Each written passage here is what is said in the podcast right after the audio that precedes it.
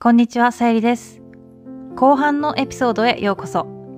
引き続き、ミクリアルジャパニーズのミクさんとの会話を楽しみましょう。前回と同じく、興味深いトピックですよ。今回のトピックは3つあります。1つ目、目玉焼きに何をかけるのが好きですかはい、目玉焼きっていうのは卵料理ですね。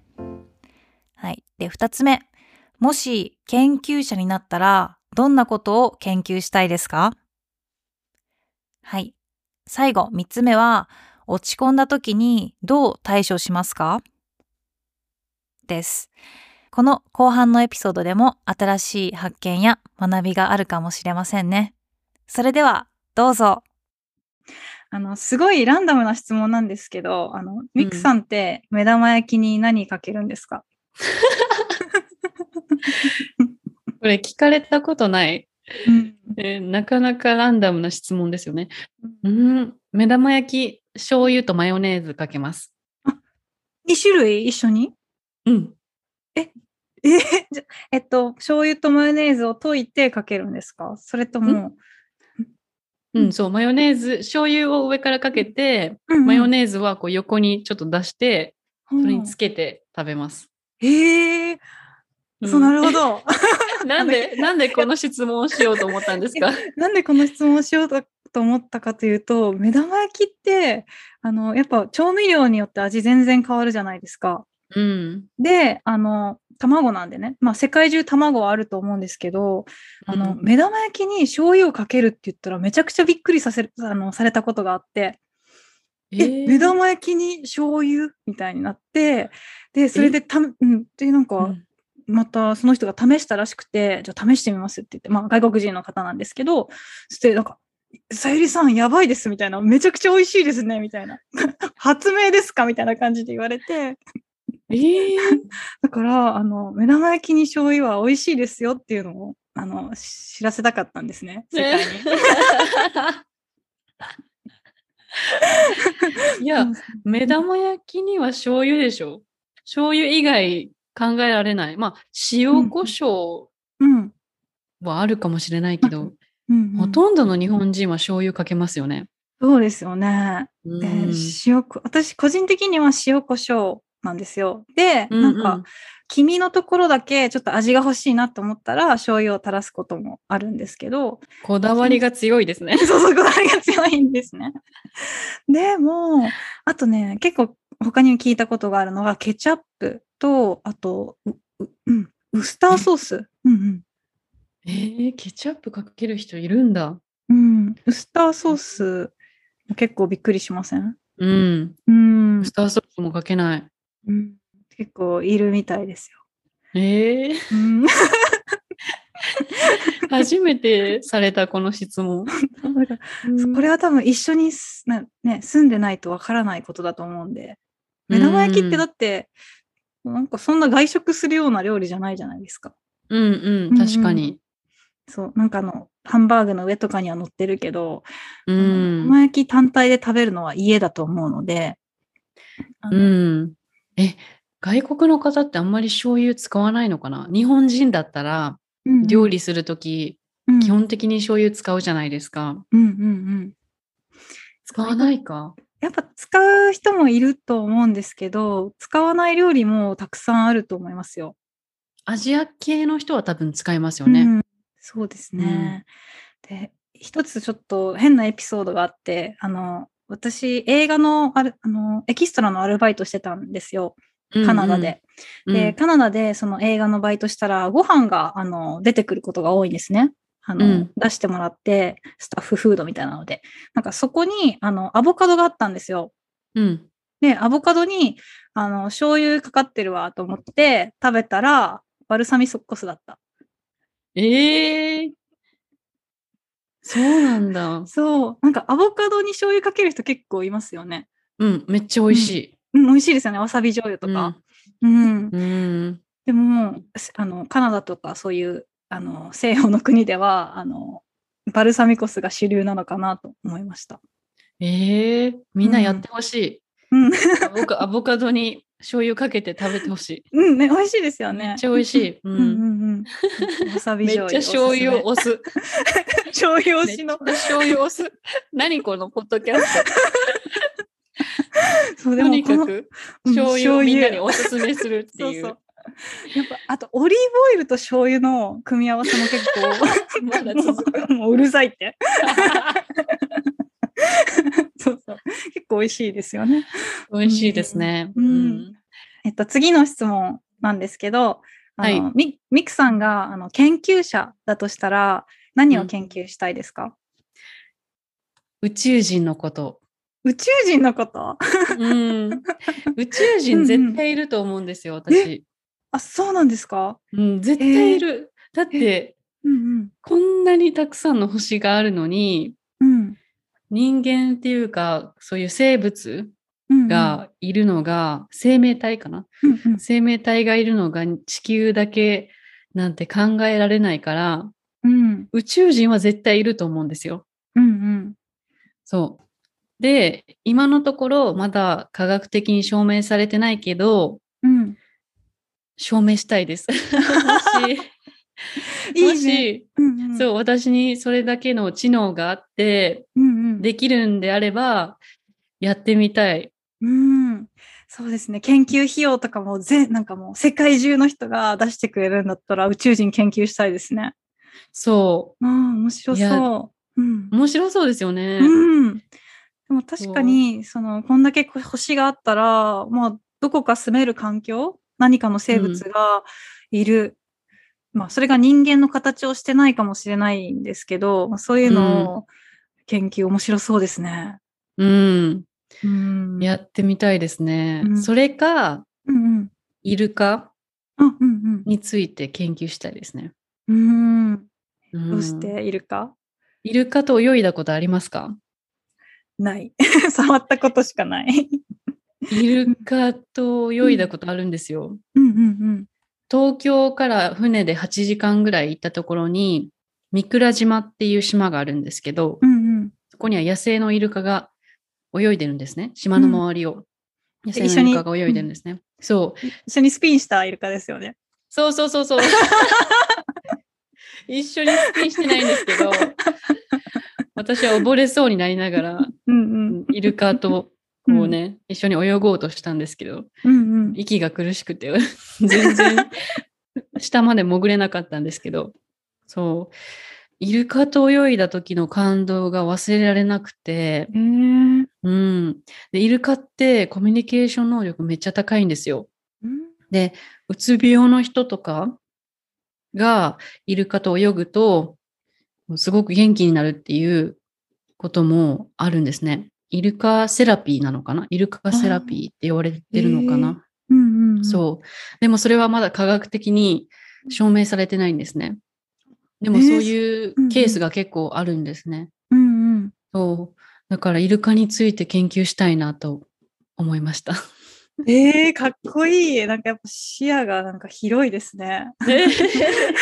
いやいや。規模が大きいですね。いいですね。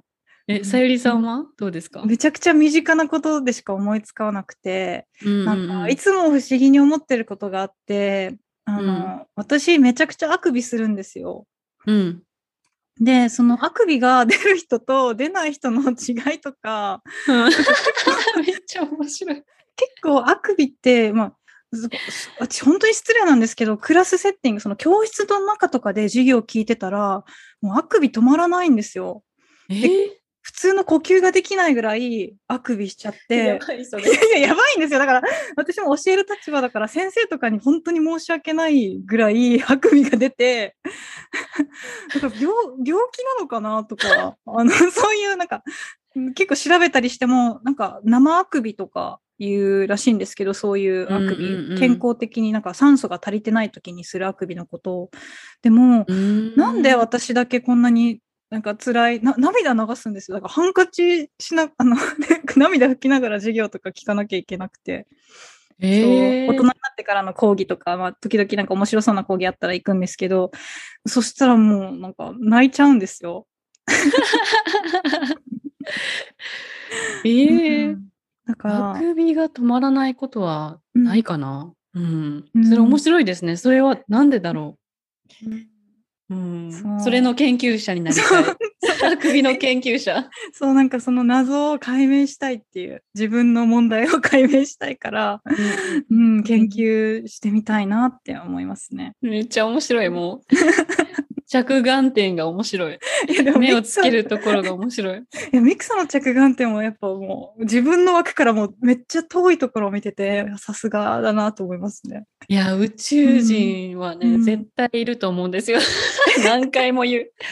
絶対いると思う。で、え今、は普通にみんな世界旅行とかしてるけど、うんうん1000年後にもし地球があるとして、うんうんうん、なんか宇宙旅行とかしてそう。1000年後、2000年後、わかんないけど、えーめっちゃ夢ありますね。うん、なんかそれ面白そうん、う。いやそうーでもいつか、いつか宇宙人がいることが研究で分かれば嬉しいなと思いそまうす。ですね本当に。これ見てる人、宇宙人信じてない人とか、何言ってんだこいつらって思ってるかもしれないんですけど確、かにあの、ミクさんはあの落ち込んだ時何しますか？落ち込んだ時、うん何するかなうん。うーん。温泉に行くかな温泉にへー温泉と結構なんか体が楽になるので、やっぱり体と心ってつながってるので、うんうん温泉に行ったり、うん自然の中を散歩したりして、ちょっと体を楽にうんしますね、まず。うん。へえ。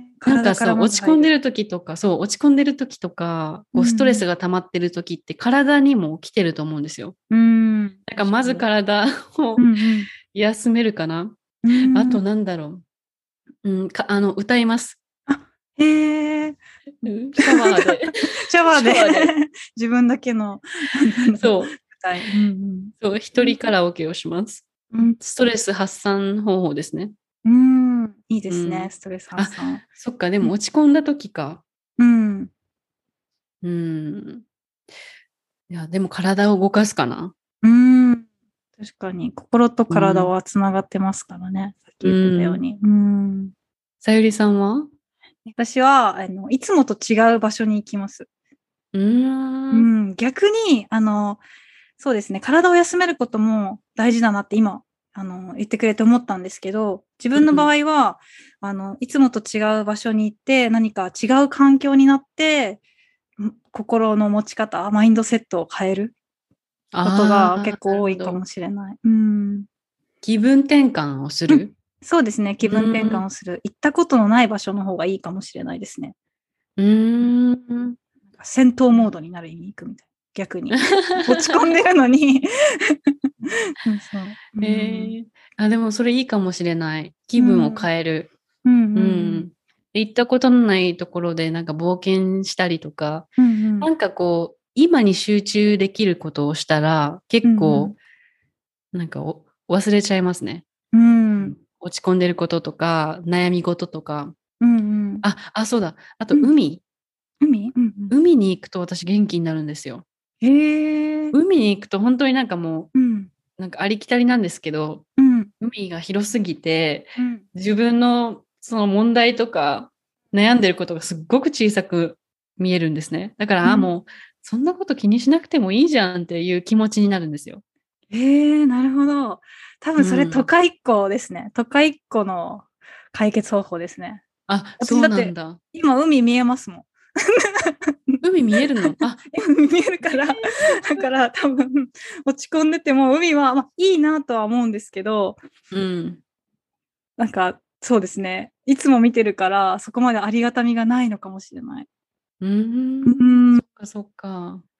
でもいいですね。まあ人によって全然違いますね。だからそういう点でもあの環境を変えるっていうことうん。よね。うん。めっちゃいいと思います。うんうん落ち込んでる時に、うん。なんか結構食べ物で解決する人とか、うんうんうん。まあね、よく飲む人とかもあいるんですけど、そそう,、うなんですね私は逆にそれするとしんどくなるから、うんうんうんうん。わかる。次の日体調悪くなる。そう、次 の日、次の日、体調が優れないので、うん結構外に行くかな外で、うんやっぱり外外の空気を吸ったりとか、こう、うん大自然に触れるといいかなああ、そうですね。どうなんだろうみんなはどう何をしますかコメコメントで教えてください コメントで教えてください。でも私結構寝たら忘れるタイプなので、わかる。うんうん、寝るのも大事かな。うん、そうですね。 えっと、はい、えーお疲れ様でした。えー今回はミクさんに、えっと、ランダムな質問を投げかけてみました。 あの、皆さんも、あの、この質問に答えてみてください。じゃあ、見てくれてありがとうございます。バイバイ。バイバイ、またねまた。ね。はい。じゃあ、レコーディング終わります。 オッケー。あ、さすがミクさん、最後まで手を振るっていう。はい、さっきはさゆりさんとガールズトークをしました。うんうんうん。そうですね恋愛の話をしました。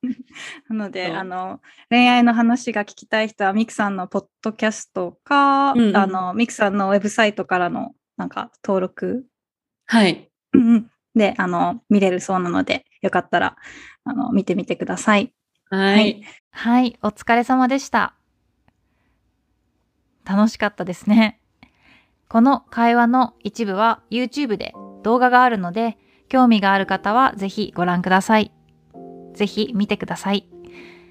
すべての会話を動画で楽しみたい方は、私のウェブサイトのシルバーペンギン以上の有料メンバーで視聴が可能です。有料メンバーシップで見ることができます。振り仮名付きと振り仮名なしのスクリプトも用意しています。ぜひメンバーシップへの加入をご検討ください。このようなコンテンツを作り続けるために応援してくださる方はコーヒーでのサポートも大変助かります。いつも温かい応援をしてくださりありがとうございます。最後になりましたが、ミクさんのポッドキャストや YouTube チャンネルもぜひチェックしてみてください。よろしくお願いします。ではまた次のエピソードで。バイバイ。